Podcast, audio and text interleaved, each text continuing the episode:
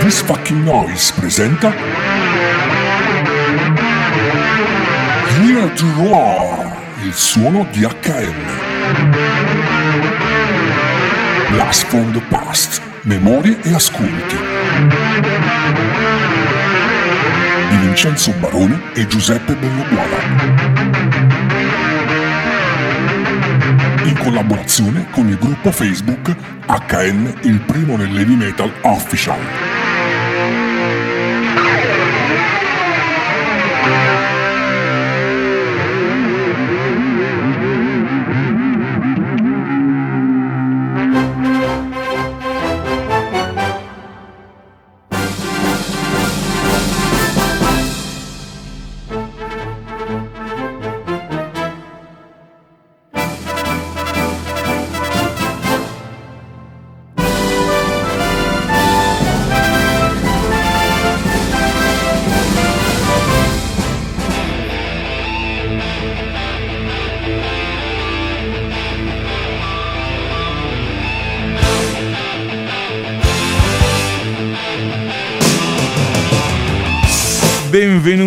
Benvenuti in Italia, il paese del mare, del sole, dei mandolini. Che meraviglia, proprio sventola il tricolore.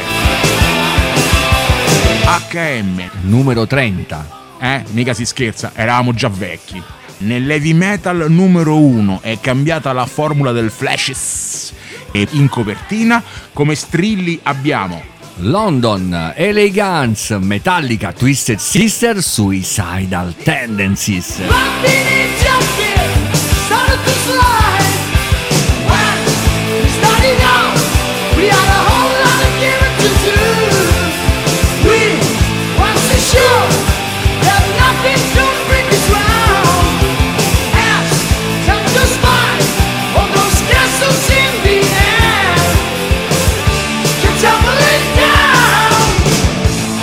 Protagonisti della nostra copertina, per la prima volta nella storia del nostro, oh. vostro giornale, un gruppo italiano, gli italianissimi Vanadium.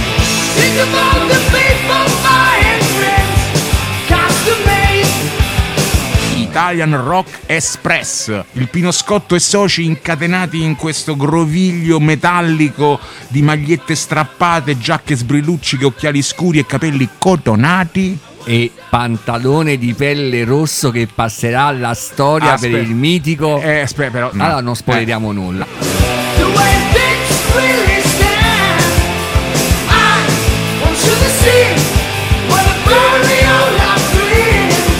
Comunque sia, Vanadium sulla copertina di HM, un primo passo importante, un momento storico primo giornale in Italia non lo era già più, c'erano altre realtà che è giusto salutare, le quali omaggiamo con il massimo rispetto, la massima simpatia ai nostri amici, nemici delle altre testate. Ci mancherebbe, però HM aveva questo brutto vizio di fare le cose un passetto prima dell'altro. Diciamo che era una questione di giornalistico culo, non lo so cosa definire, però Vanadium in copertina sul magazine metal più venduto nel nostro paese. Era giusto dare spazio ai nostri compatrioti. E infatti, girando la pagina, la copertina, troviamo subito la pubblicità sugli arretrati di HM. Eh, qui si è speso, eh. si è speso perché la pubblicità tutta a colori con tutte le copertine. Per ricevere i numeri arretrati di HM, escluso il numero 2, copertina Twisted Sister, definitivamente esaurita, signori. Era già esaurito un numero. Io eh? Cioè, infatti il posteriore fa un po' ridere. Basta inviare il doppio del prezzo di copertina, vale a dire 6 sacchi a numero. 6.000 lire. E si potevano avere una delle 28 a questo punto, perché Twisted Sister non era più disponibile, le 28 gemme di questa serie di giornali che comunque aveva preso una piega seria, credibile e con una certa continuità. HM aveva preso velocità.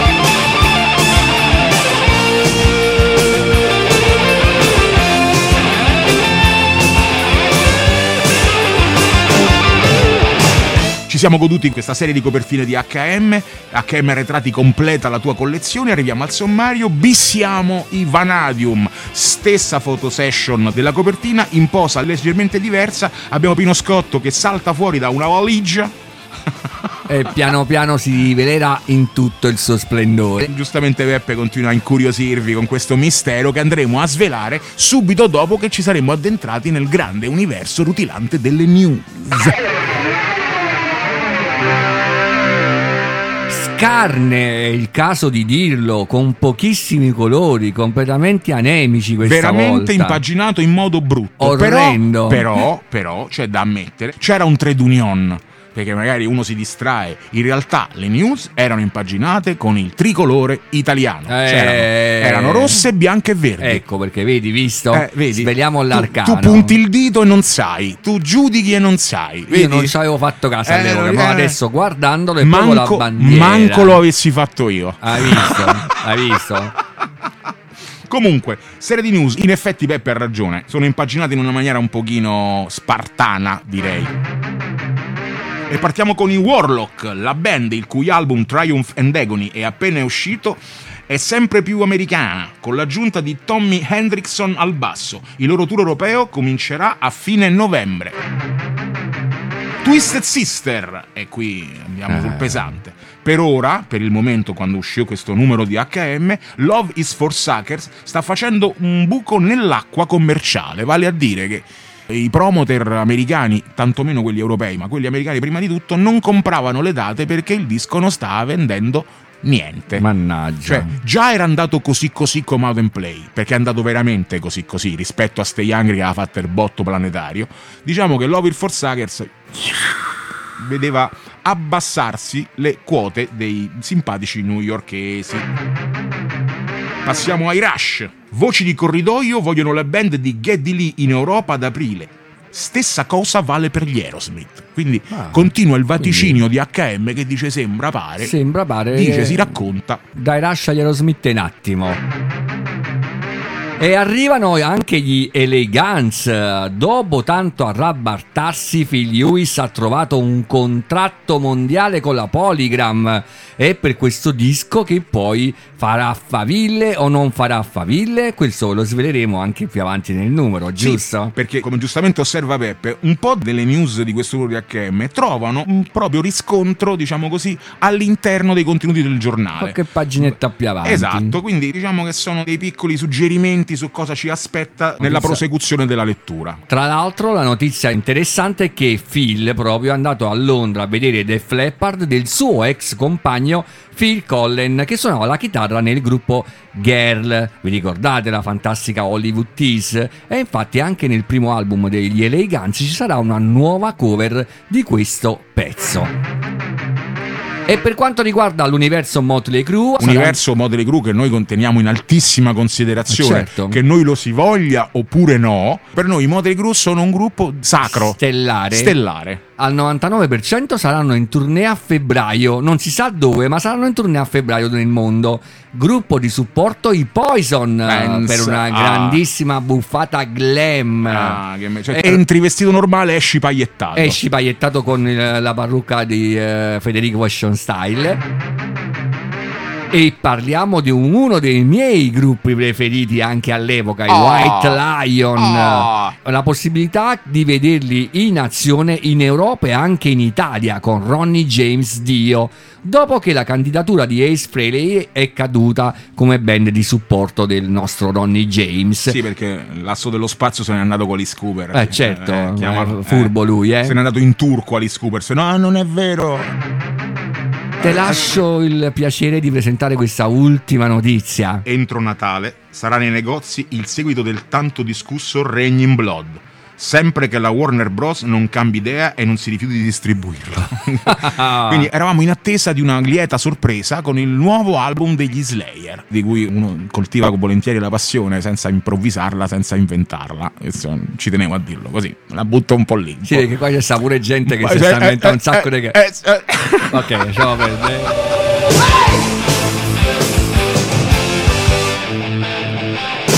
Giriamo pagina.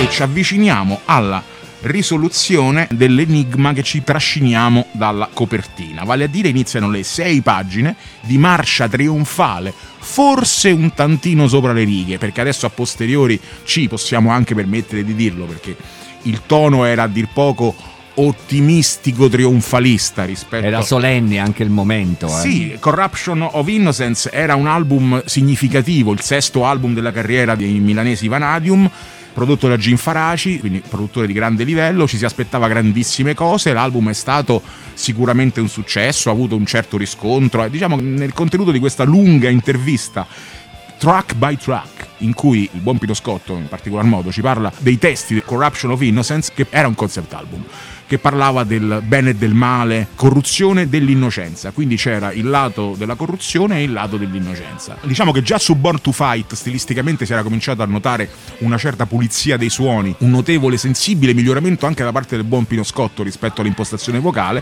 con Corruption of Innocence si puntava al grande botto e in queste sei pagine da marcia trionfale, l'argomento viene trattato con toni vicini all'esaltazione. Si fanno anche un po' dei vaticini un tantino ottimistici, con il massimo rispetto per i Vanadium e per quello che è significata la loro storia. Ci sono alcune cose che adesso a posteriori, leggendole oggi, lasciano un pochino così. Non è andata proprio come si aspettavano. Anche alcuni aspetti umani della cosa, la grande amicizia fra il gruppo, ci aiutiamo fra di noi. No. Gli altri del gruppo Pino Scotto racconta che lo sostengono perché l'hanno fatto rigare dritto, uscire dai vizi, dalle cose e poi e invece poi non, dopo questo album i Vanadium sono finiti. È abbastanza, però, però, era il sesto album per una band italiana, non erano pochi sei album porca per un miseria, gruppo e miseria. avevano anche venduto tantissimo dei loro album precedenti, per cui alla fine erano probabilmente effettivamente il gruppo di punta di tutto il movimento heavy metal senza alcun dubbio dal punto di vista delle vendite questo dubbio. salto di qualità non mancato però insomma salto di qualità che poi sono atterrati su un materassino morbido non hanno fatto il botto sì anche perché ripeto sempre a posteriori e sempre con il massimo rispetto e simpatia per uh, Pino Scotto per Steve per Zanolini. Erano degli ottimi tutto, musicisti. Esatto, gente l'io stesso, cioè gente che tanto di cappello ci mancherebbe. Diciamo che la sterzata stilistica lievemente meno hard e più class, se mi si consente l'etichettatura, non è che fece proprio fare i salti di gioia ai fan della prima ora. Anche perché loro venivano, e lo dice anche Pino durante l'intervista, da tanti ascolti hard rock, blues degli anni 70, per cui anche questi capelli molto cotonati cozzavano sì, diciamo leggermente que- questa con... smerigliata un po' di classe hanno tolto un po' di scorza, ma a mio giudizio è un fatto di gusti personali, quindi ci mancherebbe. A mio giudizio ha tolto un po' di, di impeto, di forza al muscolare metal rock, esatto, come, loro stessi definivano, come loro stessi definivano il loro genere, è diventato, non dico più rock che metal, ma ha assunto un profilo un po' più disciplinato. E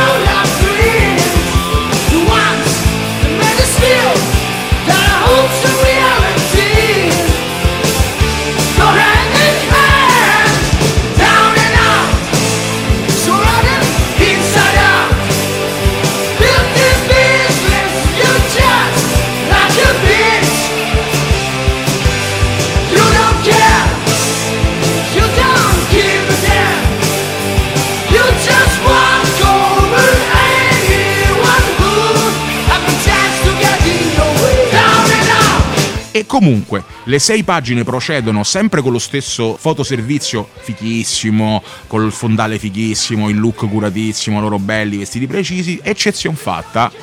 Per l'ultima foto, fra l'altro sparata a tutta pagina, è quello a cui si riferiva Peppe prima ti vedo scalpitante. No, ti, io volevo dire che già nella terza foto si vedeva qualcosa eh, di vabbè. più. È passata alla storia questa cosa, io me lo ricordo. Ma lo c'era dici un a me. Ma lo dici a me che è passata la storia. Praticamente hanno passato ore, ore. Allora faccio ore. una, una degna presentazione. Allora, fondamentalmente nell'ultima foto del servizio la cosa che salta più agli occhi, oltre il look, le scarpe, le giacche, i capelli, il fondale, la foto fatta benissimo, per carità, un, un fotoservizio, Paolo Battigelli, che era l'autore anche dell'intervista, fotografo decisamente di un certo valore, la cosa che più saltava agli occhi di questa foto, che cos'è Peppe? Il pacco di vino scotto! il pacco sangue, di sudore e rabbia e, pa- e pacco, e pacco. E pacco. divenne leggendaria questa foto cioè Sì, è io vero. non c'era volta nel periodo lanciò cui... una moda Eh Sì, come si chiama del moda? pacco che si portava da una parte e Esatto. l'altra parte si portava dall'altra parte. Anzi, non solo, ma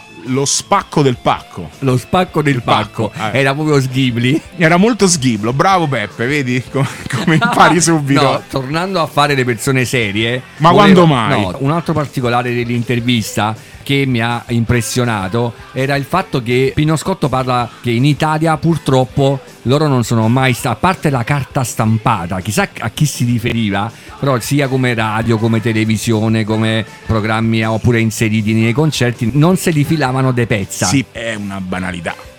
Cioè, abbiamo la televisione contro perché in Italia la musica è legata a bei faccini, alle canzoni. Vabbè, st- sto discorso aveva, Vabbè, vabbè, aveva fatto. giocava il ruolo del Comunque, frontman di per- un gruppo per di aggiungere, metal. per aggiungere un tassello. Ci tengo, è una cosa mia personale di Vincenzo. Il Non c'entra né Giuseppe né il nostro regista e supervisore Daniele. È una cosa che riguarda solo me. Contate che mentre noi descrivevamo cosa vedevamo nelle pagine, soffermandoci sul pacco di Pino Scotto, Daniele, che è distante da me un paio di metri, ha un'altra scrivania, lui sta lavorando al suo computer, si è alzato. Lui non ha avuto la fortuna di, Eh, di- si di passare la eh, giovinezza. si è alzato per, per vedere con i suoi occhi la foto incriminata. Quindi siamo contenti perché, essendo riusciti a interessare Daniele, che è un amante della musica assolutamente, un melomane, come dicono quelli colti, ma lui sente musica. Anche Vino Scotto era melomane. Eh, sì. siamo riusciti a interessare un personaggio come Daniele, quindi siamo sicuri che voi che ci ascoltate starete tutti lottando, picchiandovi fra di voi per avere la possibilità di trovare questa foto. Per chi desideri, non ha a disposizione HM e desideri vedere eh, la fotografia, si può rivolgere a me, Vincenzo Barone, a o a Giuseppe Bellobuono scrivendoci su Messenger, su Facebook e 10 noi euro. provvederemo per una cifra modica a mandare copie di questa foto a tutti. 10 euro. Beh, sì, perché per- tu sei un venale, a me, a me ne bastano 8. Vabbè, anche 5, dai.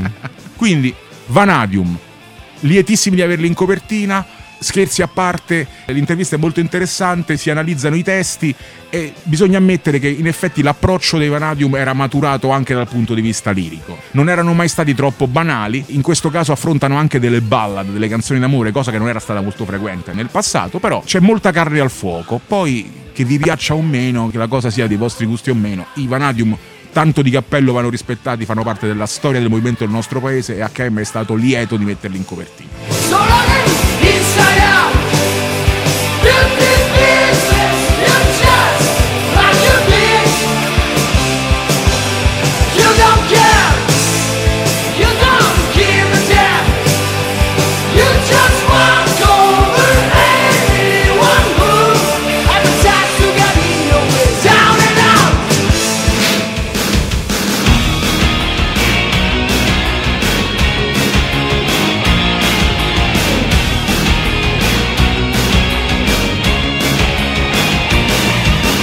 Girando pagina cambiamo anche il colore, cambiamo anche il protagonista della intervista successiva.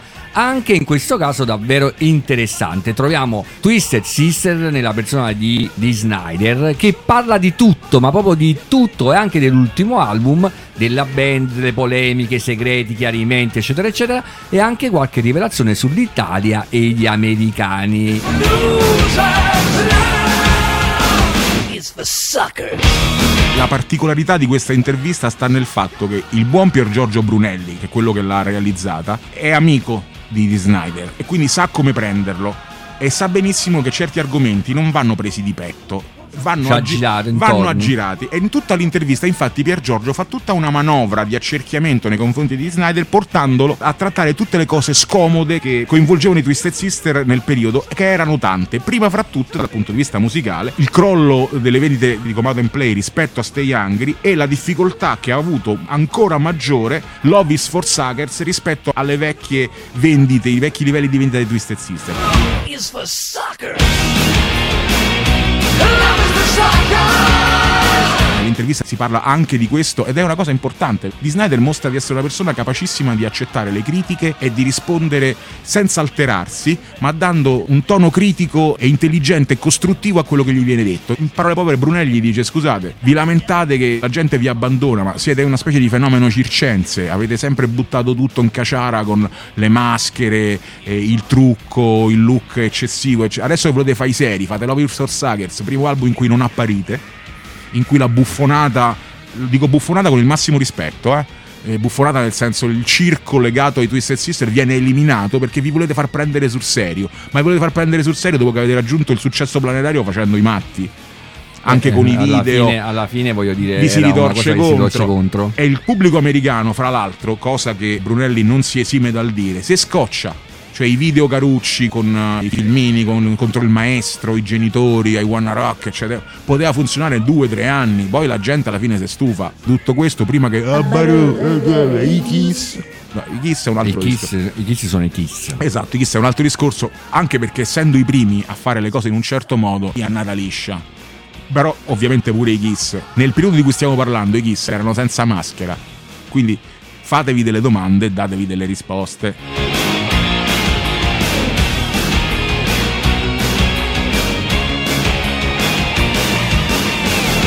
Proseguendo negli argomenti di fuoco contenuti in queste interessantissime quattro pagine di Twisted Sister, il buon Dee Snyder affronta quella che è la magagna più grossa del periodo, vale a dire il fatto che lui, a differenza di altri personaggi di prima linea del movimento heavy rock eh, specie americano, è l'unico che cacciò la faccia e andò a fare un'istanza verbale Truccato? sì, a Washington per difendere appunto i diritti del rock, dei rocker. Prese una posizione politicamente esposta rispetto a quello che era l'andamento Blackie Lawless che faceva le sue uscite, ma rendiamoci conto con un po' di senso delle proporzioni che negli Stati Uniti Twisted Sister vendevano quattro volte più Dei Wasp. quindi comunque l'esposizione commerciale era enorme. E di Snyder si trovò, e lo racconta in questa intervista, abbandonato da quelli che erano accanto a lui, dicevano sì, c'ha ragione, difendiamoci, ci levano i diritti Sì, di fare il rock come vogliamo noi, vale a dire personaggi che lui nomina come Ozzy Osbourne, come Nicky Six, tutti sì, armiamoci. In realtà armiamoci e e parti, e parti tu. Parti. E lui si lamenta un po' del fatto che è quello che ha pagato per tutti, anche col calo dei riscontri di vendita. Terzo autogol involontario, operato dai Twisted Sister e nella fattispecie dalla persona specifica di, di Snyder, è la eccessiva esposizione. Vale a dire, di Snyder, come dicevamo poc'anzi, per l'eccesso del pubblico americano che si stanca, ecco, la presenza di, di Snyder e dei Twisted Sister dappertutto, perché MTV li strizzò come dei limoni, cioè di Snyder ti alzavi mattina a colazione e c'era lui che ti vendeva i biscotti. Sì, per il semolino, Eh, insomma. la gente ne aveva veramente abbastanza e di Snyder con il candore di un bimbo ammette sì, in effetti avevo un po' rotto i coglioni. E quindi il problema, racconta, è che in America si lavora sempre con tre mesi di anticipo rispetto a tutte le cose promozionali, le interviste, le apparizioni, il gossip, ti metti d'accordo con i giornali. Il problema è che quando noi abbiamo deciso, beh, adesso basta, abbiamo sovraccaricato tutto di noi stessi, quindi ci fermiamo, noi ci siamo fermati, ma per altri tre mesi ha continuato ad andare Sì, a cannone e infa- alla Sister, fine- e nel frattempo è successo il fatto di Washington, cioè quindi non ci siamo mai tolti dalle palle in realtà. E questo ha danneggiato non poco i Twisted Sister, tutti sappiamo come è andata a finire. Sì. Love for Suckers, pur essendo rivalutato nella revisione di tutto quello che è uscito in quegli anni, perché parliamoci chiaro, è stato rivalutato perché è un bel disco, tutto quello che vuoi, fra l'altro bei testi. Apriamo una parentesi anche qui, prima volta che i Twisted Sister indulgono in canzoni d'amore, non era mai successo, mai. Aveva scritto su Z Song Ma anni prima. Eh, tanti anni prima, se no, tu- prima. Tutto il rapporto che potevano avere i Twisted Sister a livello lirico non aveva niente a che vedere con le storie d'amore. Invece in questo disco sesso, patata, patonza, gnagna, come se piovesse. Ecco. Fra l'altro, suckers non significa pompinari o vuole insultare chi crede nell'amore. Suckers in americano non è per vantarmi, c'è scritto nell'intervista, quindi non sto dicendo niente che me la barone. No, io non ne, non ne so niente, ne so quanto voi perché siamo tutti uguali. Suckers sta per ingenuo. Il sucker è il farlocco a L'amore Roma. per il farlocco, eh, se credi la- all'amore eh, quello bravissimo. delle favolette. Esatto, se credi all'amore sei un sempliciotto. Eh, un sempliciotto, Fantozzi, Biancaneve, Fantozzi, Sette Nani, Fracchia, assaggi questo biscotto e mica com'è, il sempliciotto. Ah. Ecco. Comunque, Twisted Sister, noi ci siamo divertiti. is for suckers. Rock Generations, due pagine che mettono a confronto intere generazioni e per la precisione di batteristi.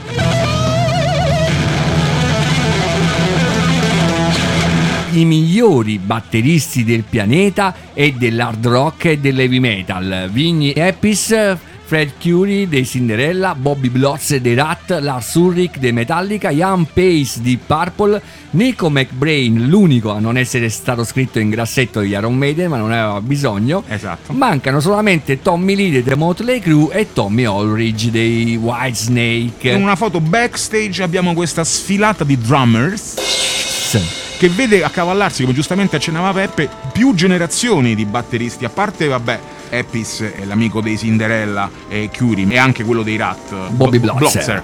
Ma in realtà Lars Ulrich, Nico McBrain e Ian Pace rappresentano tre generazioni diverse di batteristi hard rock e di metal. Ian Pace, poi Nico McBrain e poi Lars Ulrich. Beh, Lars Ulrich ha una faccia da pupetto E l'accappatoio. e con l'accappatoio ha una faccia da pupetto emozionato perché come tutti saprete, noi sappiamo, voi sapete Lo- eh, e si sanno. e si sanno che l'idolo di Lars Ulrich è Ian Pace. Adesso Ah. io fossi Ian Pace, un esame di coscienza. Me lo farei. Scherzo, scherzo per carità. Comunque bella foto, quei momenti che HM tendeva a dire fermi tutti, è storia. Eccola qua, due pagine di Rock Generations.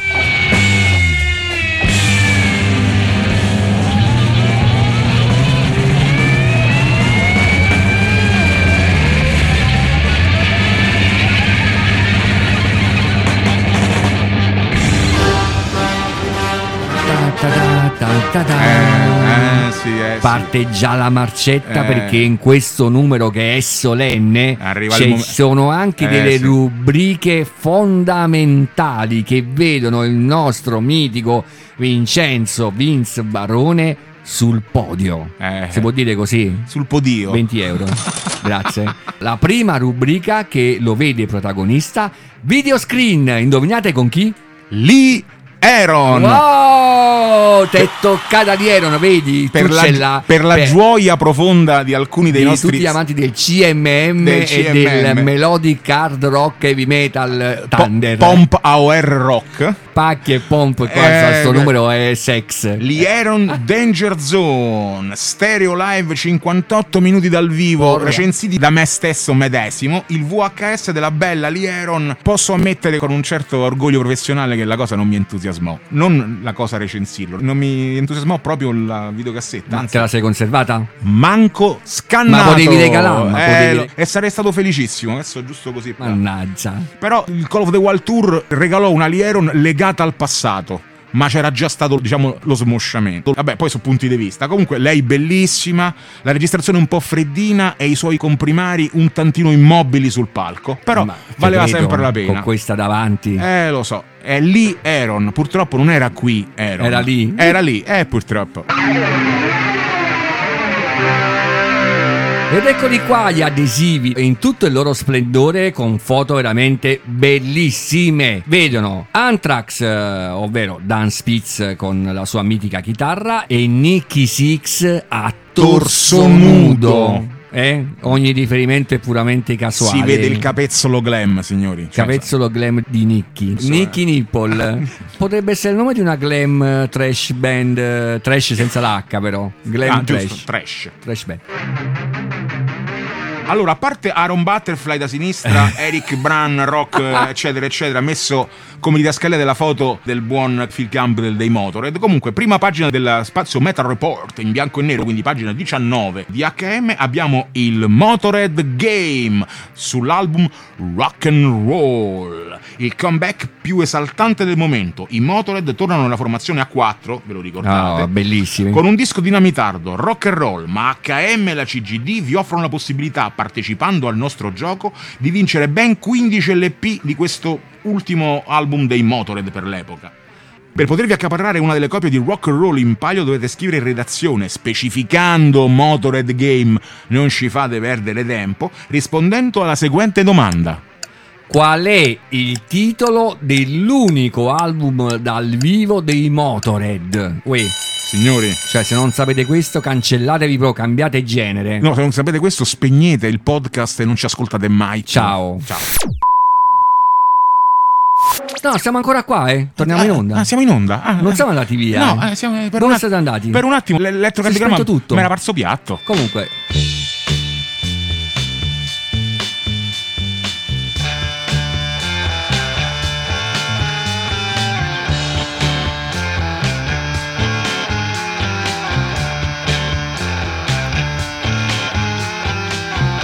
In a garden of freedom, honey. Don't you know? American Metal Roots, un viaggio a ritroso verso le radici. Tre grandi gruppi americani che hanno un po' posto le fondamenta di tutta la scena metal col senno di poi degli anni seguenti e che oggi vanno riscoperti se volete conoscere per filo e per segno la storia della nostra musica. Si inizia questo mega special, questo HM Story con Yaron Butterfly.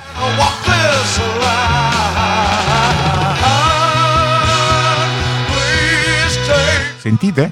Li sentite, sì. Ah, ecco.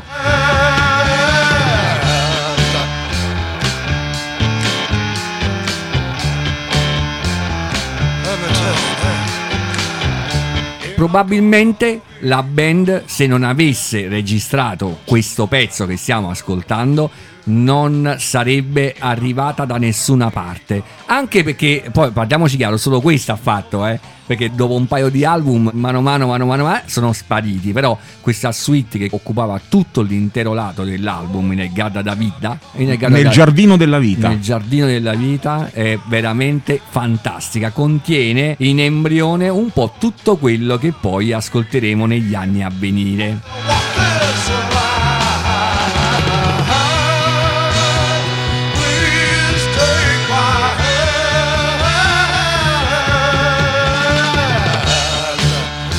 Dopo gli Iron Butterfly, gli altri due gruppi che rappresentano un po' la storia, le radici di tutto il movimento hard rock hard heavy sono i Vanilla Fudge che si formarono a New York nel 66, pensate, Un anno fortunato. un il anno 66. fortunato del 66 Un anno fortunato il 66. sì diciamo che il periodo dal 66 al 69 probabilmente è stata la concentrazione di una serie di eventi che ha So- caratterizzato son nato io. tutto quello che è venuto Eh, so- dopo son nato io. no ma pure io sono, ero nato un po' prima Eh, ma io nel però io non 66. ascoltavo gli Aaron Butterfly a Eh. tre anni Come no? eh no mia mamma li ascoltava Ah, i dischi erano di mio padre Ah, ecco che- Eh, io così stavo Eh. in casa così passeggiavo Eh, certo. però in effetti cioè, già sentivo Col qualcosa pa- col pannolone in Agata David, di cioè. strano e poi per chiudere questa carrellata troviamo i Blue Cheer che sono probabilmente il gruppo più strano tra i tre in effetti mentre Vanilla Fudge hanno fatto della forza del loro repertorio quella di realizzare delle cover assurde, molto psichedeliche di brani di altri. Invece Blue Cheer hanno praticamente messo a ferro e fuoco, anche perché erano dei bikers, facevano parte del movimento degli S Angels, proprio eh, droga. e di- Cattivi davvero, cioè, dei- dei sì, veri cattivi. degli sballati proprio terribili. Il loro album passerà alla storia e verrà considerato da un sacco di gruppi come fonte di ispirazione per la loro musica. Il loro album del 1968, Vincebus Ereptum, passerà alla storia e sarà ricordato come fonte di ispirazione da centinaia di gruppi che hanno saccheggiato tutto il loro approccio perché questi avevano proprio un'attitudine hard.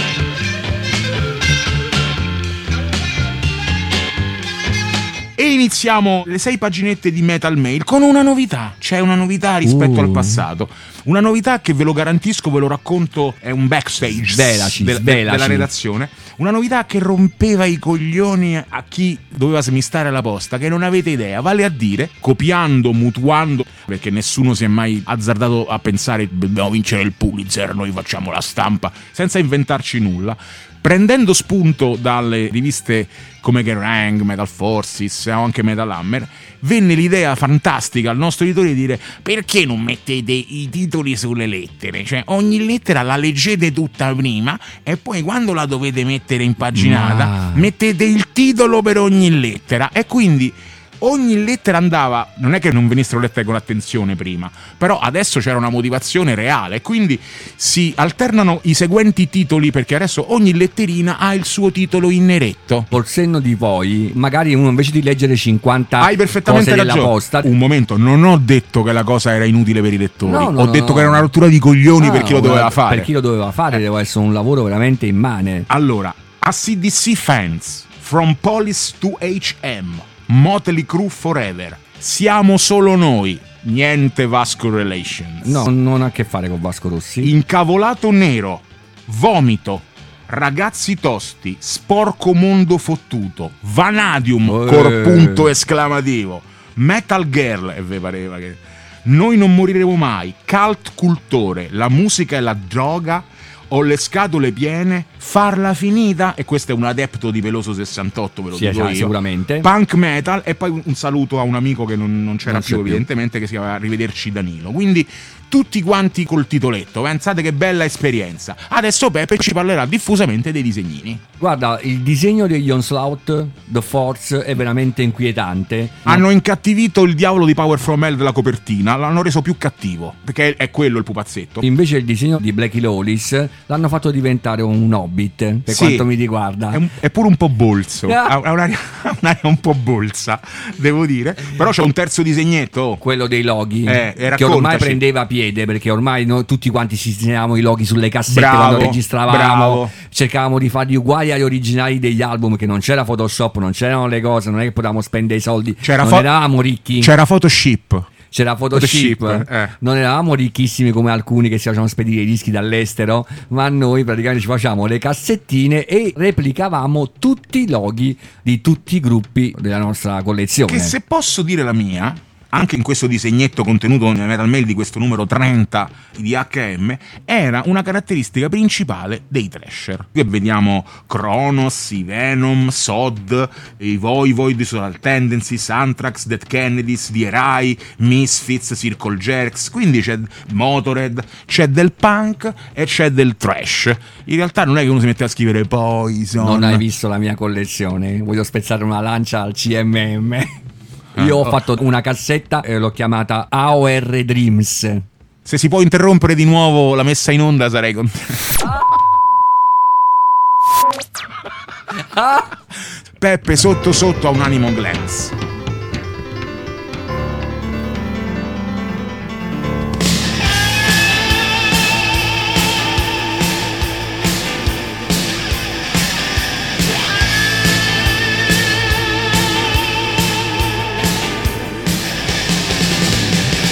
E a proposito, passiamo a Stay Hard. News, info, demo, fanze, advanced tape e press releases.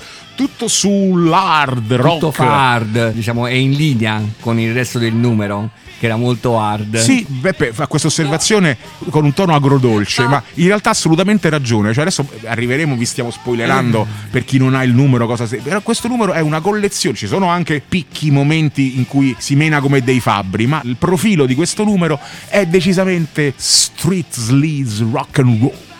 Non staremo a fare l'elenco di tutti i gruppi di questo articolo di Stay Hard, anche perché non sono tantissimi, però Sullo sfondo state sentendo i Little Angels, eh? cioè facenti parte dell'imbarcata del buon Massara a questo giro.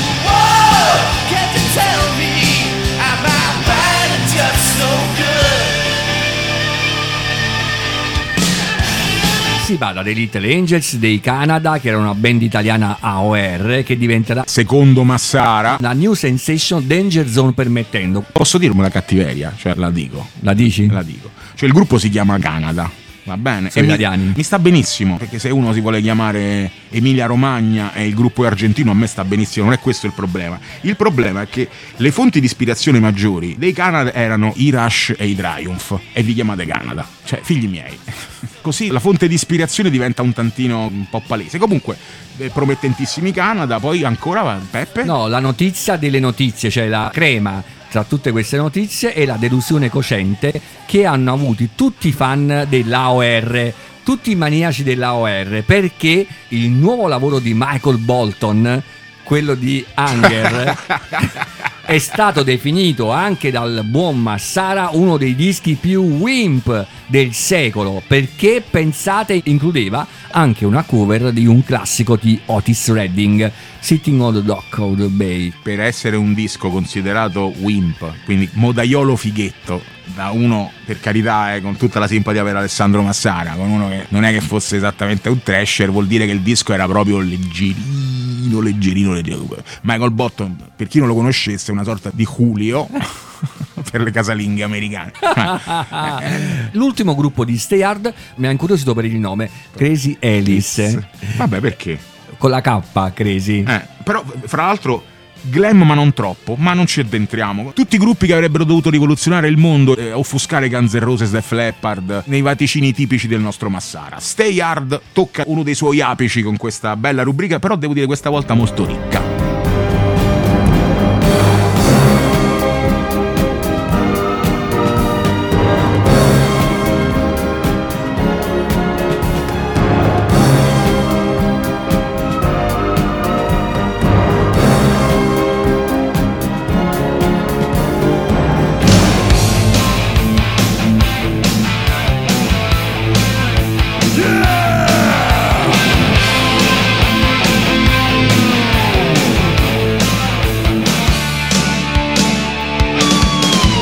Heavy Metal Rambo, Kane Roberts. Ed era considerato ed è considerato ancora il Rambo dell'heavy metal, un po' perché gli piaceva eh, fare culturismo, un po' perché c'era questo fisico molto possente, un po' perché c'era queste chitarre che ricordavano praticamente tutte le armi che usava. Portava la cartuccella, Cioè, la chitarra Però non, era, M16. però non era aggressivo. No, una persona fra l'altro gentile, eh, intervista di Massara, quindi eh, evidentemente che Roberts No, non è un... massa- ah. Ah sì, giusto, ci manca una lettera nella firma. Comunque, un Ken Roberts disponibilissimo, gentile, un vero professionista e uno che ha fatto la gavetta.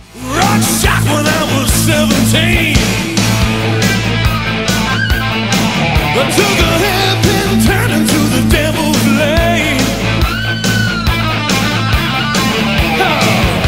In questa intervista si parla del suo passato, del suo presente e del suo futuro come compositore, come carriera solista, perché esterna ai suoi timori, il mio disco solista rispetto a Constrictor di Alice Cooper temevo potessero essere troppo uguali perché comunque la fonte ispirativa rimane quello, il ceppo rimaneva quello e invece andò tutto bene e Kay Roberts fra l'altro era un turnista abbastanza apprezzato. Prima di andare con Alice Cooper, a parte la sua carriera solistica che si è fatto un mazzo tanto nei bar, cioè lui suonava la chitarra nei Esatto. bar. La particolarità dell'incontro, diciamo, nella prima volta che si sono visti fra Alice Cooper e Kay Roberts, è che Alice Cooper è entrato in questo bar dove suonava Kay Roberts nel momento in cui non stava suonando, ma era coinvolto in una rissa a centropista. Stava picchiando della gente, che Ah. la gente volava a destra e a manca.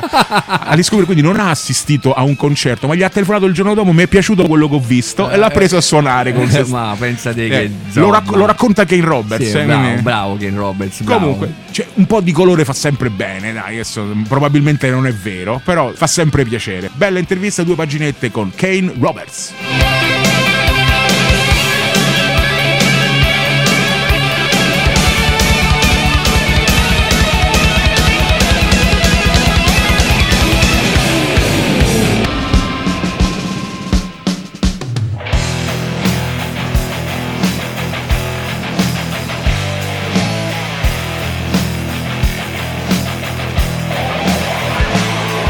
Cambiamo decisamente il soggetto dell'argomento, anche il genere musicale con i protagonisti dell'intervista successiva. E se mi permetti anche spessore culturale. Spessore Se culturale. posso dire la mia. Se Cioè, posso- ragazzi, c'è una cosa veramente. A me mi ha colpito, poi lo dirò quando arriveremo, non voglio spoilerare nulla. I Suicidal Tendencies mi sono sempre stati simpatici, non so perché. Perché c'hai buon gusto.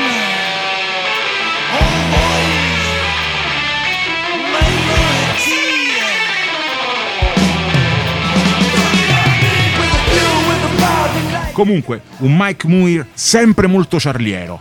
Perché è una cosa che ricordo anche personalmente nei, purtroppo rari, ma ci sono stati incontri di lavoro con Mike Moore, ha una particolarità che condivido rispetto a chi ha fatto l'intervista che è Pier Giorgio Brunelli. Cioè Mike Moore quando parla, innanzitutto fai fatica a capire quello che dice perché un po' non biascica, però ha questo americano molto stretto, un po' mischiato altre cose. Il problema è che quando ti fa un discorso è l'uomo di vagazione, cioè lui comincia a parlare, poi apre una parentesi, poi Ah.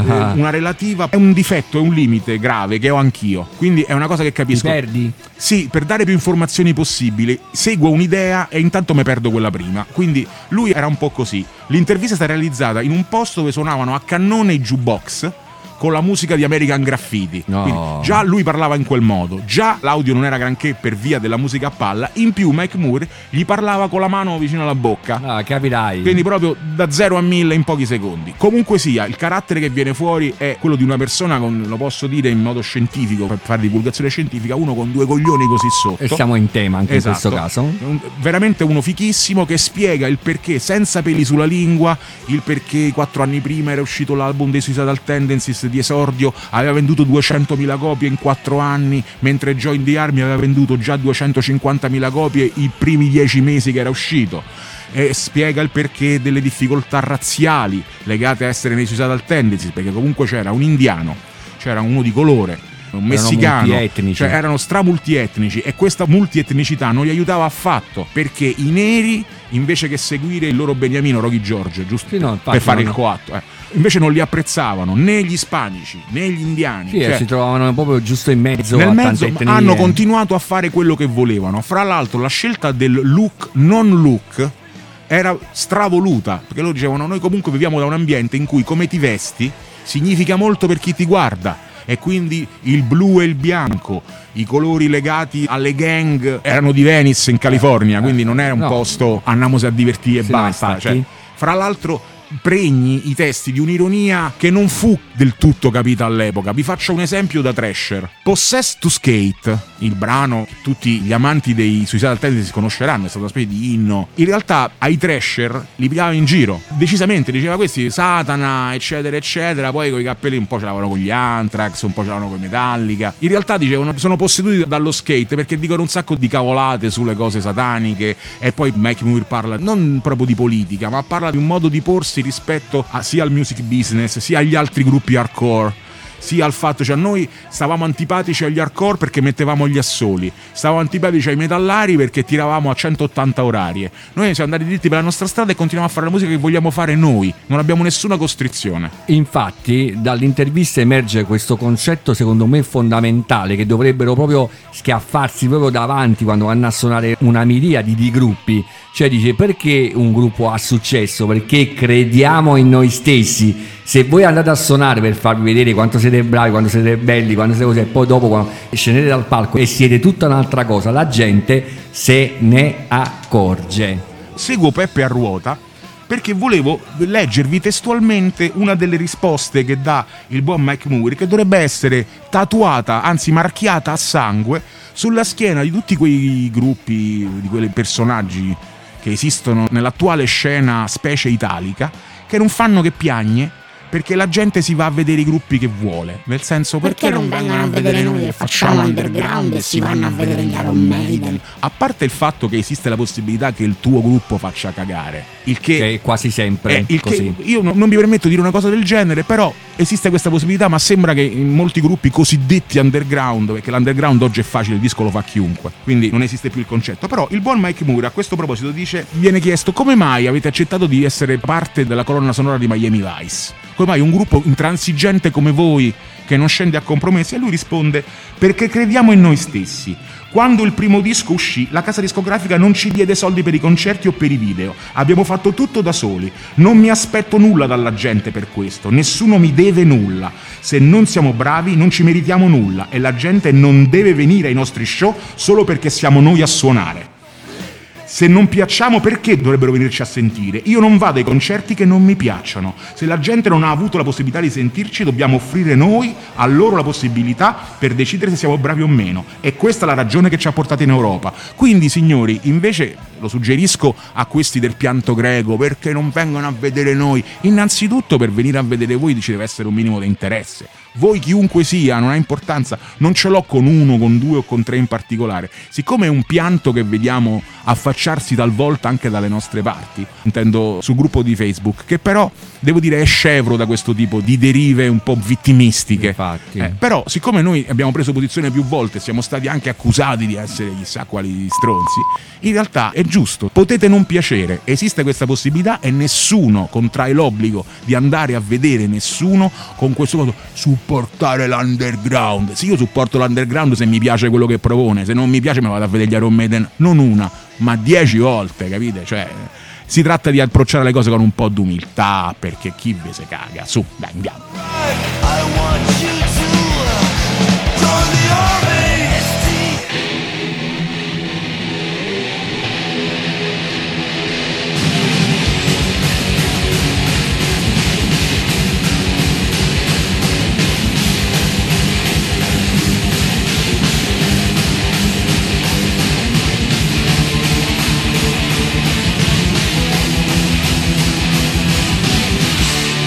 Ladies and gentlemen from USA DRI, ma il momento è solenne perché ci sono anche gli Holy Terror e io mi zittisco e arriva il nostro Vincenzo Vince Barone con il suo gruppo preferito.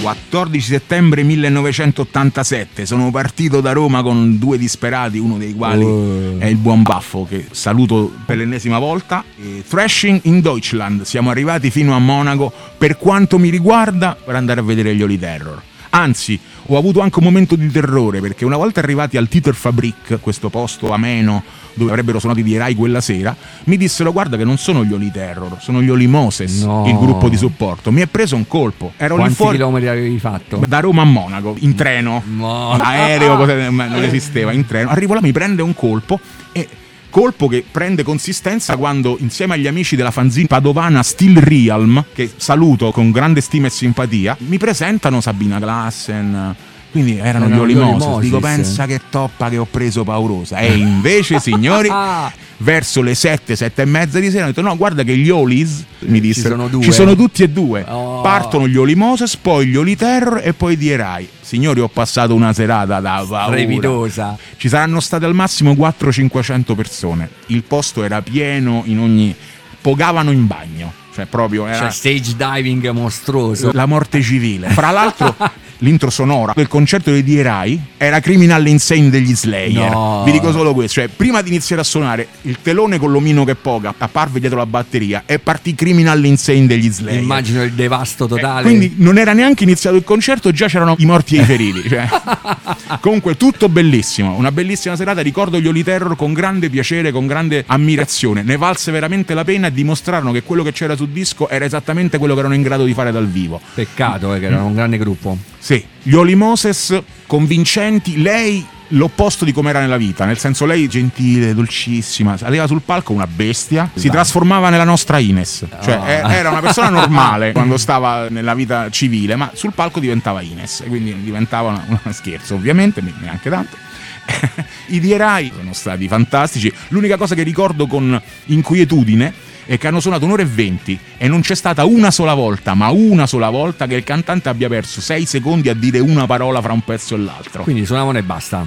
A raffica. Sì, suonavano pezzo, un attimo, pezzo, un attimo, pezzo. Non ha mai detto né un titolo di un brano, né Buonasera Monaco, cari amici, vicini allo... niente, non ci ha cagato di pezzo. E beh, se ne sono andati. Comunque, sì, i morti e i feriti. Fra l'altro, il servizio d'ordine dopo gli Oli Terror rinunciò. Cioè, Se ne andò a prendere il caffè sì, esatto. Hanno tentato di arginare la marea umana, il mugghiare umano davanti al palco fino a dopo gli Oli Terror. Ai Dierai, a Criminal Insane hanno smesso. Dice, beh, signori, noi non siamo pagati abbastanza. Eh. E se ne sono proprio andati. È stato bellissimo, una bella esperienza. Fu una recensione che feci volontariamente. Non fui incaricato, ma partì da appassionato metallaro.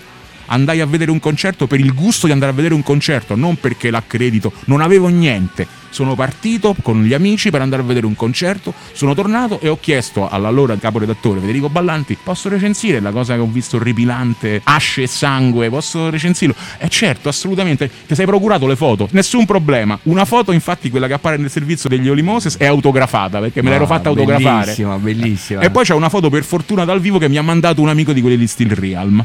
Eh. Quindi data storica 14 settembre 1987. 1987. 87. Invece dei fa chiacchiere, fate dei fatti. Studiate. studiate, studiate.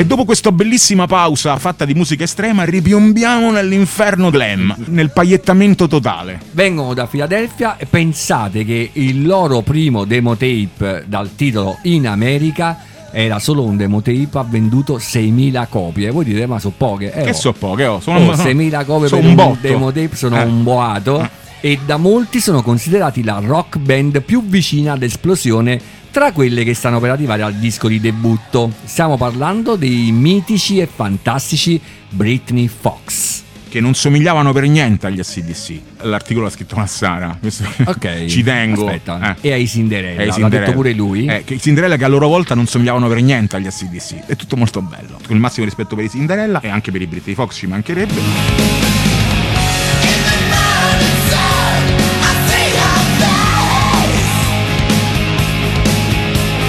Nati nel 1985 a Los Angeles, dopo un cambio di formazione forzato per la scomparsa del batterista Mario, originario, perché praticamente gli ha avuto un incidente stradale, hanno trovato un nuovo batterista che poi era un loro amico che andava a vedere tutte le prove e tutti i concerti. Adam West, sì. Conosceva praticamente a memoria tutti i brani e quindi è stato proprio meccanico che fosse inserito nel gruppo. La particolarità di questa intervista di due pagine di Massara è, e questo tanto di cappello giornalisticamente parlando, se mi posso permettere, è che in effetti questa chiacchierata era avvenuta prima che uscisse l'album. Quindi sulla scorta dei riscontri del demo in America, fra l'altro demo in America di cui 5 brani su 6 furono recuperati per l'album, Certo. quindi nulla è andato perso.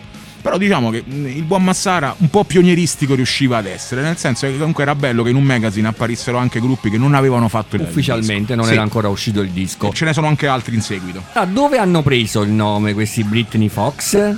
Era un'antenata gallese, una donna gallese del 1700 che praticamente sposò un Davison che era un antenato del nostro Davison dei Britney Fox. Eh, l'hanno scelto anche come ispirazione per gli albiti che loro usavano quando andavano on stage, che si rifacevano praticamente alla moda. Erano un po' barocchi come Molto look. però non erano glam, eh? Erano rocococò. Come Duran Duran, però in versione. Bravo. Hai visto? Bravo, Ho vedi, studiato, vedi, vero? vedi, vedi a conoscere la musica a tutto tondo, Cioè, a tutto tondo. cioè, scusa, a me eh. manca questa cosa. Cioè, Io- scusa, come Spandau sembravano gli Spandau Ballet con le parrucche, però Se- vabbè. so- Sono i Duran Ballet, I Duran Ballet. metal. Metal.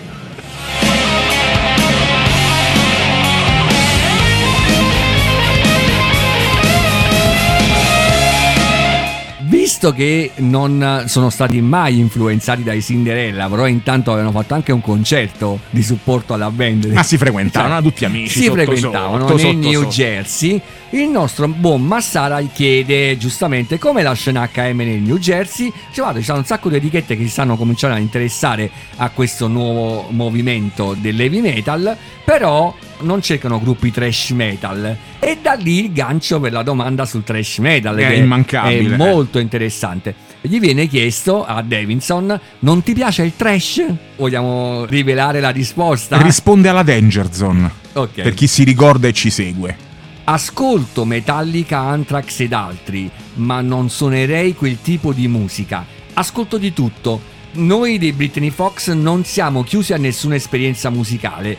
Pensa che abbiamo due brani di funky metal che probabilmente metteremo ma- sul nostro album. Ma per favore, ma per favore. Tanto a suonare veloce non c'avevo niente. Quindi noi invece facciamo cose diverse. Comunque sia, rimaniamo attaccati allo stesso ceppo, giriamo pagina e approdiamo ai Dumb Yankees. Los Angeles è una fucina di band incredibili. Oh, questo non l'ha scritto Massara, questo l'ha scritto Alex Solca, eh, quindi Eh. diciamo che era un coacervo di gente così. Gruppi che si presentano alla ribalta praticamente ogni notte nei moltissimi club della città. Vi presentiamo i Dumb Yankees. E partono due pagine di intervista con questo quartetto di piacioni. La particolarità della band, che anche se veniva da Los Angeles, praticamente era stata influenzata da gruppi inglesi come i Tin Lizzy oppure dalle punk bands del 77. Non erano molto vicini agli Aerosmith e a gruppi del genere. A detta loro. Anche perché di questo gruppo, Damn Yankees, non è rimasta traccia e dopo qualche anno invece c'è stata una nuova versione con eh, sempre lo stesso nome ma con artisti del calibro di Tommy Shaw, Jack Blaze, quindi Styx, Night Ranger e alla chitarra Ted Nugent. Quindi non erano i Damn Yankees questi che continuavano, erano proprio altri. No, erano proprio altre persone, Serie un super gruppo. Serie A, quindi ben altro. Proseguendo su Metal Report, passiamo alla pagina delle playlist dove campeggia una gran foto bella, devo dire, di The Snyder Twisted Sister. Abbiamo la top song di un certo Nicola Tesla che ci assicura essere soltanto un caso di omonimia, È esemplare omonimo, c'è scritto tra parentesi. che non si sappiamo. E poi abbiamo la, la top 10 di un certo Henry The Metal di Potenza e alla top 5. Adesso non ci soffermiamo eccessivamente. Radio San Fanzine c'è la rubrica con eh, la fortunata carrellata di nomi Metalmania, Metallic Generation, Metallomania e il programma It's Only Rock and Roll di Radio OK su Radio San Fanzine, un bel disegno di Cliff Barton Eh, la radio andava alla grande con un certo eh, Adriano 87. 87.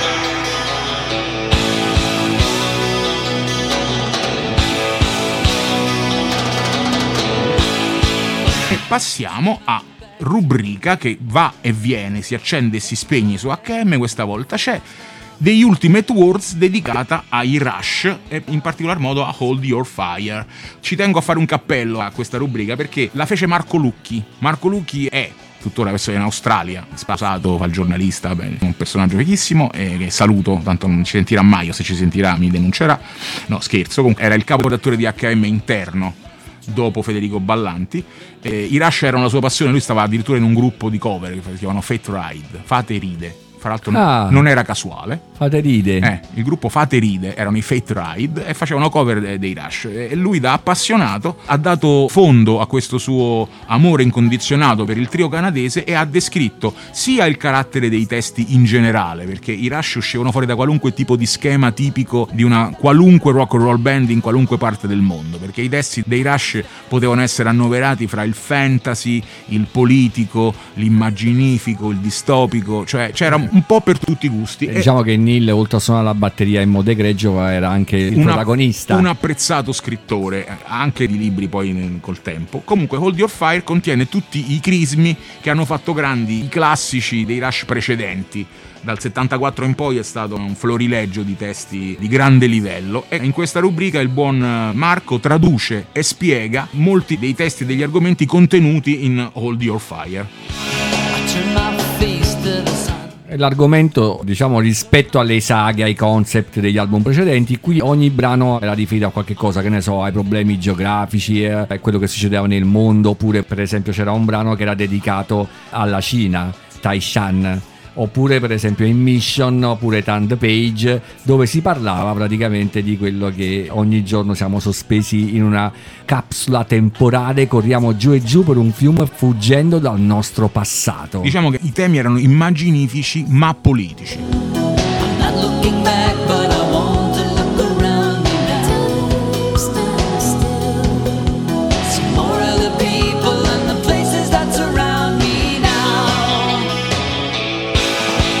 Buon Lucchi non perse occasione, merita molto. Se avete il numero di HM vi consigliamo di andare a leggere farvi le traduzioni dei testi. per- Magari con eh, l'ascolto dell'album eh, Esatto. contemporanea. Bravo Peppe, sì, è un ottimo consiglio. Atmosfere musicali legate a concetti lirici e testuali. Vale veramente la pena. Ultimate Wars rubrica che ho sempre molto ammirato, l'ho sempre trovata molto utile e molto interessante.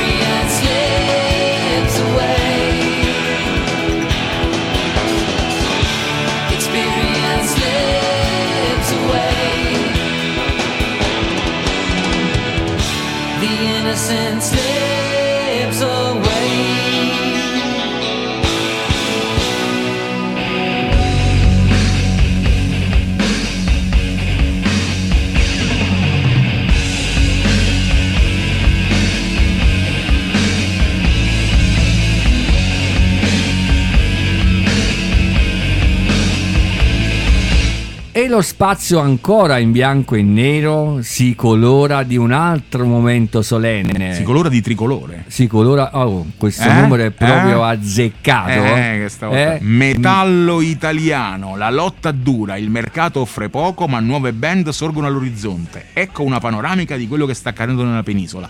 Voi direte, vabbè, metallo italiano già l'abbiamo sentita in altre occasioni, adesso parleremo in particolare dei gruppi che sono stati coinvolti in questo numero di metallo italiano, il numero 30 di HM. La particolarità di questa rubrica, come potete sentire, che da qui in poi, fino a che non cederò il testimone alla buona Titti Angeramo, il metallo italiano passa a me. Anche in questo caso è una data storica, Eh. un momento, un numero storico, Mi il numero si 30. accapponano le carni. Le carni. Le United carni. Forces in Italy ci sono un sacco di band e ci sono anche degli spunti molto interessanti. Tre pagine zeppe zeppe zeppe zeppe di metallo underground italiano, non diedi spazio alle news o altro, ma partì in carica con le recensioni dei demo che si stavano ammucchiando in redazione, perché diciamo che il passaggio di testimone non fu indolore, nel senso che se ne occupava prima Assalti, Alberto Rossi, tutta la gente che mi aveva preceduto, io non la volevo fare metallo italiano. Questo ve lo dico neanche tanto in camera Caritatis, è una cosa che non ho mai nascosto. Ma per un solo motivo, non era un fatto professionale di incapacità o anche magari di incapacità, perché io non so mica nessuno, però eh, non l'ho mai vinto il Pulitzer purtroppo. Io eh, suonavo eh, così immeritatamente negli outrage e mi sembrava stupido, oggi si chiamerebbe conflitto di interessi, mi sembrava non adatto che uno che stava in un gruppo giudicasse gli altri gruppi. Ovviamente alle gentilissime pressioni fatte da Federico Ballanti o lo fai o te caccio. Allora, Hai, no. hai optato per... Eh sì, no, in, real- in realtà non fu così, però Federico mi disse, eh, giornalisticamente parlando, devi separare le carriere, un consiglio che ho seguito poi anni dopo, in modo molto più serio, ma ci arriveremo, ci arriveremo anche a questo. Fondamentalmente io rimasi il cantante degli outrage, ci mancherebbe, però mi sobbarcai questa cosa dell'impegno dei gruppi italiani, il che mi procurò gioie e dolori, nel senso che alcuni gruppi presero più che bene eh, le mie recensioni, positive o, o tiepide che fossero, io non, non mi divertivo a stroncare nessuno, nessuno si diverte a stroncare nessuno se è sano di mente, perché ti dispiace, non è bello, però la verità va detta, insomma, le recensioni andavano fatte in modo serio. Alcuni gruppi la prendevano bene ed erano nati dei gemelli. mm, Suonavamo, ci siamo scambiati le date, alcune volte andò bene, altre volte un po' meno, e qualcuno un po' rosicato. Però, oh, eh, d'altronde, anche tante gli altri, che è una pippa che ha discusso me che so bravo a cantare. Sono punti di vista, ma fondamentalmente questa era stata la realtà certo, delle cose. eh, certo. Comunque, gli Aina o Iena il primo gruppo di questo esordio con metallo italiano. Grande gruppo, grande band, Metamorphosis, grande demo. Era il loro secondo, fra l'altro confezionato in modo professionale e lo state ascoltando in sottofondo.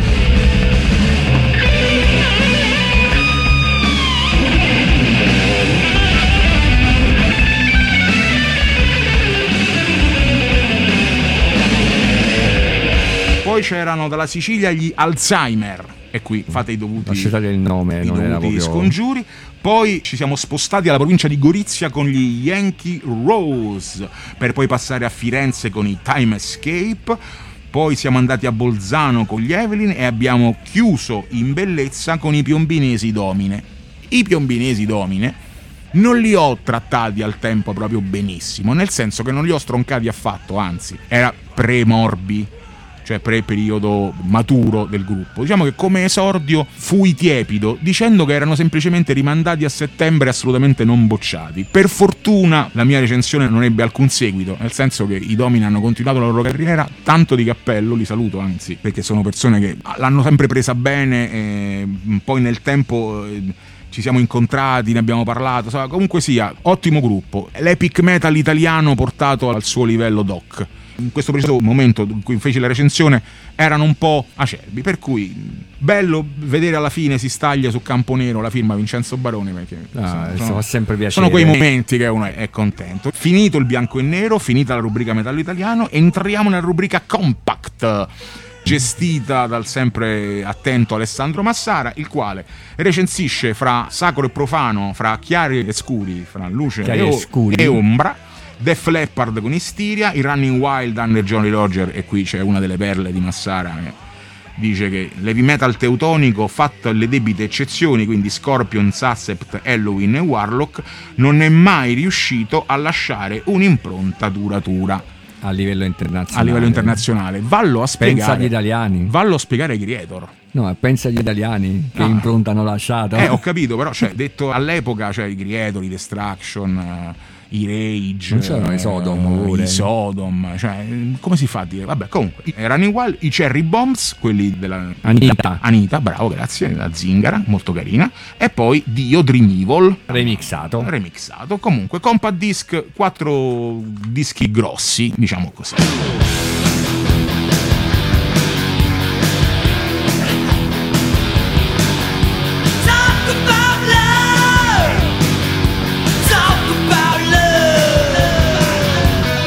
Passiamo agli LA Guns, sempre per rilegarci al fatto tematico che il numero è un po' glam, un po' sleazy, un po' rock and roll.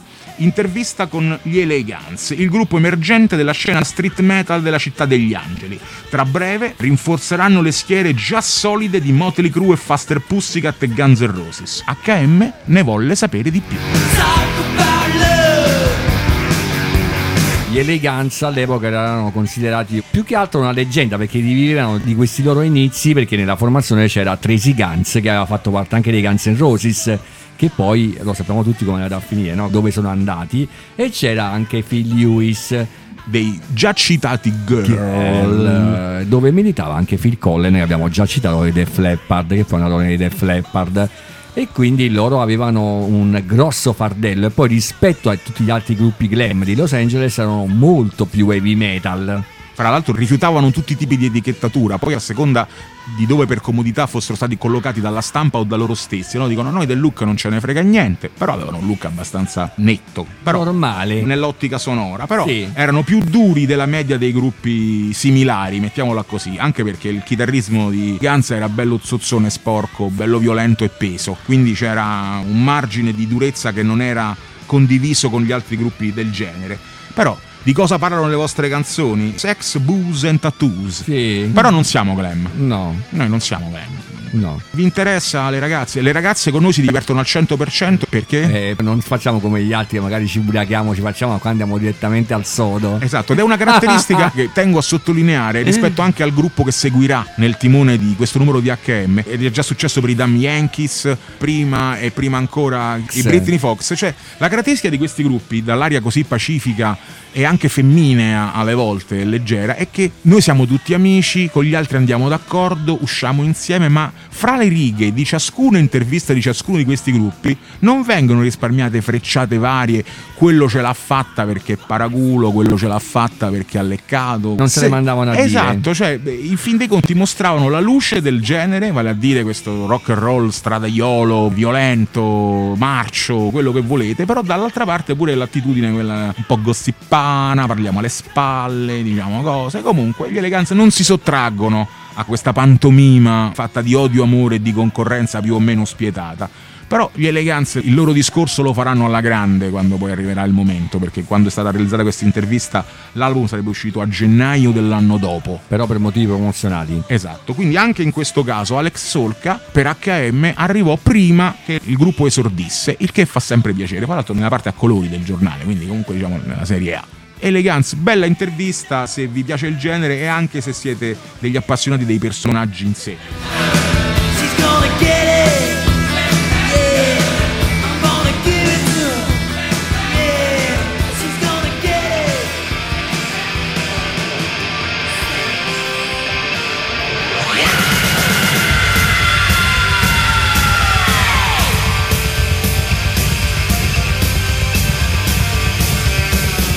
Voltando pagina, come è successo con i Canada, che erano italiani, e la band protagonista della intervista molto colorata di azzurro, non so perché, sono i London.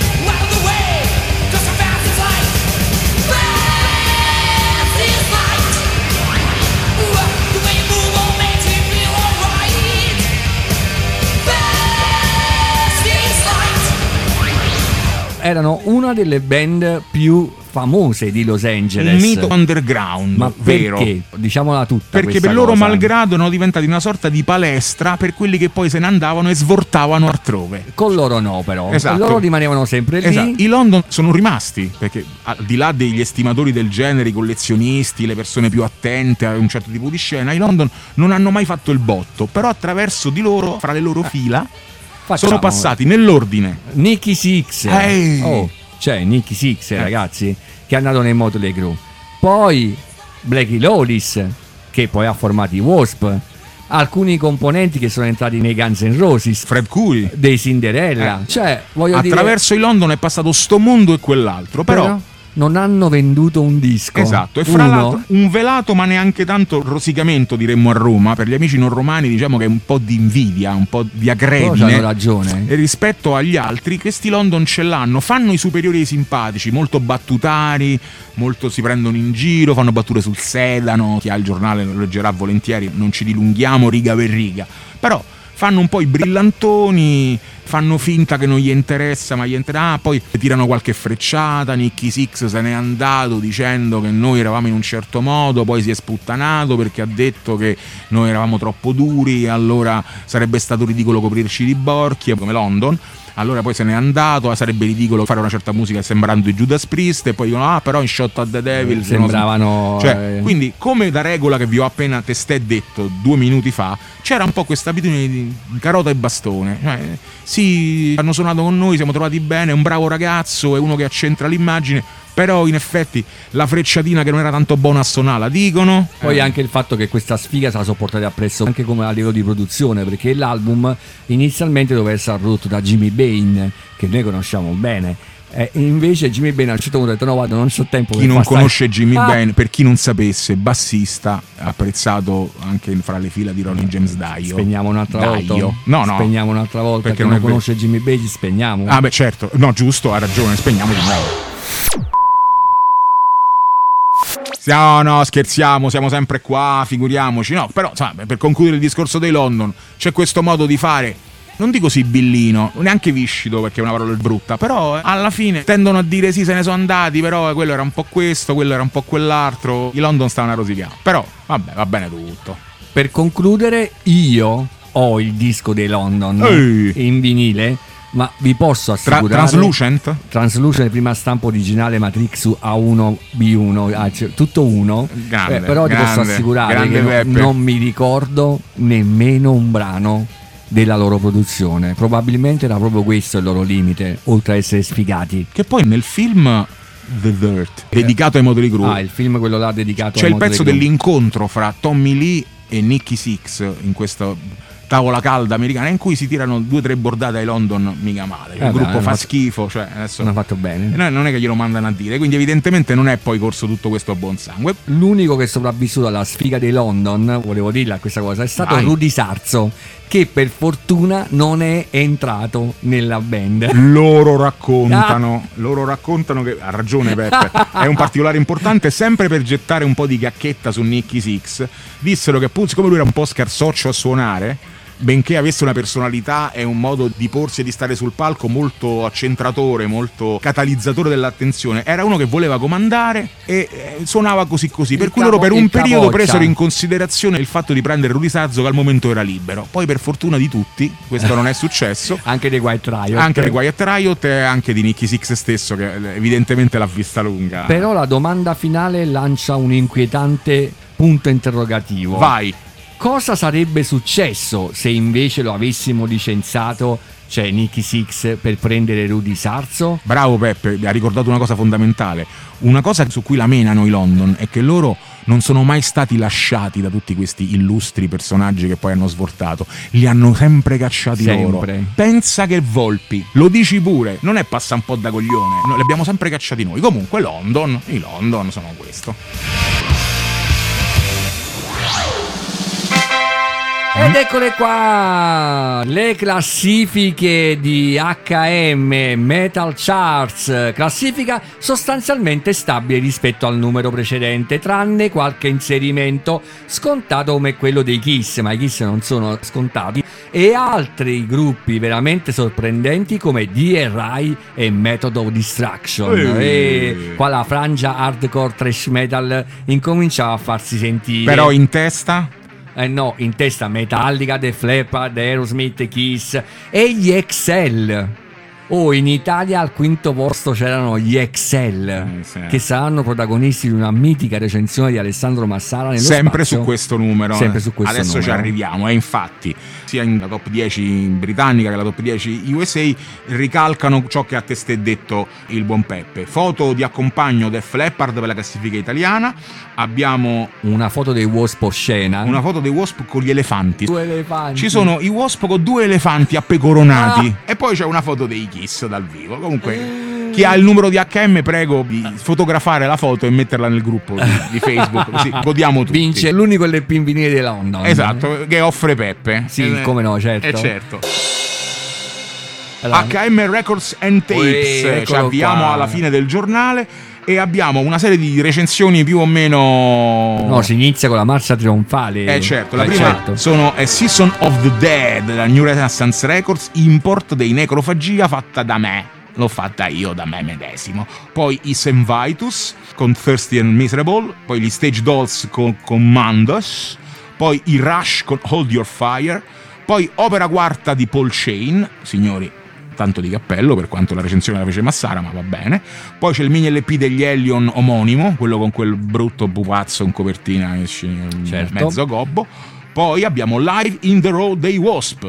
E la gemma del numero è Split Image degli Excel della Suicidal Records, impietosamente stroncato da Massara. Questo disco che invece che io mi pregio di possedere, ma penso che qualunque trasher o, o crossover fan dell'epoca ha ritenuto più che valido, il buon Massara si perde in uno stroncare impietoso un disco che probabilmente mi permetto a posteriori, perché per carità è facile parlare dopo, questo è un classico, però si stronca un disco che probabilmente non si era capito, perché gli Excel magari non hanno fatto ammirare Comino Mercy, non hanno fatto urlare al miracolo, ma erano gruppi fighi. Insieme ai Suicidal Tendencies, insieme ad altra gente, erano gruppi seri, mm, con una scena. Comunque, vabbè, stroncato. La frase precisa è solo uno spreco di vinile. Sì, Cioè, poi abbiamo The Missing Link, l'EP dei Post Mortem, recensito da me. Ve tocca. E per concludere, Andy Bolton eh, dei Tokyo Blade con il suo album, un ritorno praticamente della band che ormai aveva preso il nome del chitarrista, che non esisteva più, eh, diciamo in realtà. Poi i Carnivore, un altro disco fondamentale Retaliation. eh, per tutto il genere, Revelation. E poi per concludere gli Armored Saint con Raising Fear. Da notare che le ultime due recensioni nominate da Peppe furono fortunatamente fatte da Fausto Donato. Meno Quindi- male. Quindi meno male, ce la siamo cavata con delle recensioni. Ma cosa odono le mie orecchie?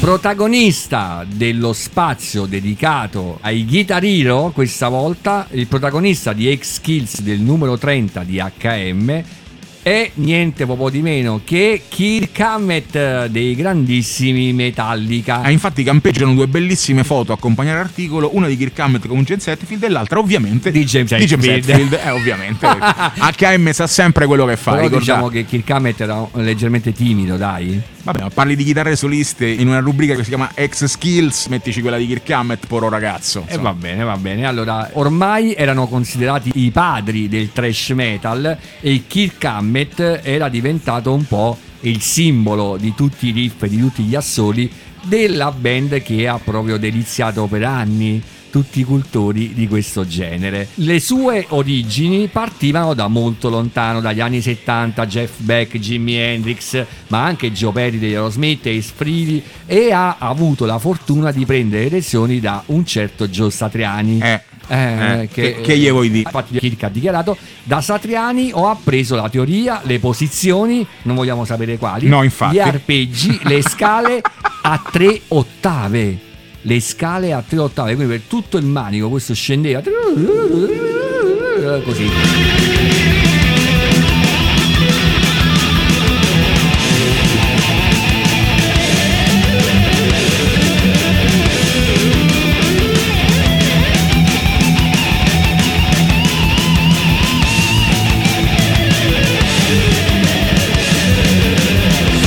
Una cosa veramente eccezionale. Non so se avete notato l'imitazione delle tre ottave di Beppe. Eh, no, Cioè, la fanno sentire nei clinic. le tre ottave. La cosa che mi ha fatto sorridere Ah. è che all'epoca, cioè quando è stato realizzato questa scheda, dice che il Cammet possiede una Jackson Randy Rhodes, quindi una Fender Stratocaster nera e una Fernandez Strat rossa, che è accordata tre toni sotto per rendere il suono più cupo, il riffing più cupo. Mm. Ma adesso secondo me il Cammet ci avrà tipo 300-400 chitarre Beh, sì, minimo. eh. Cioè, Ah, ma- insomma, ma così. probabilmente anche all'epoca. Anche Adesso, all'epoca, eh. però- l'ha firmata ex Skills stavolta? Sempre Eh, Fausto Donato. sempre. Fausto Donato. Quelle che Fausto era sicuro erano queste, ma ce ne avrà avute migliaia. Ok. Le corde che usava sulla chitarra erano normali, cioè avevano una scalatura normale, però i pick up della chitarra erano quelli della EMG attivi, quindi erano molto più potenti, diciamo, a livello di suono.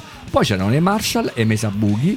eh, Immancabili, immancabili, immancabili. perché per rendere live il suono dei Metallica e di Kirk Hammett, un grande chitarrista e uno che sapeva miscelare sia la tecnica che la melodia, per quanto si possa dire melodia nel Il, trash il fi- metal. il feeling, il gusto. Il feeling. Il feeling. Cioè aveva un ottimo gusto.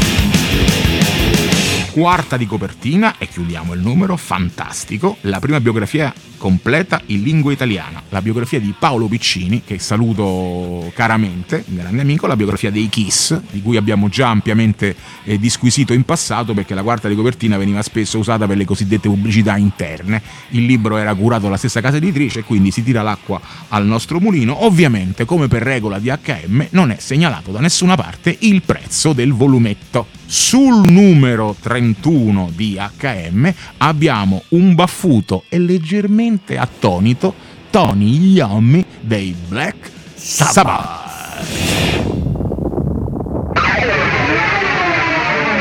This Fucking Noise ha presentato Here to Roar, il suono di HM.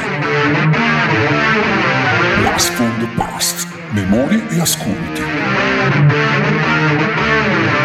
Con Vincenzo Baroni e Giuseppe Bellobuono.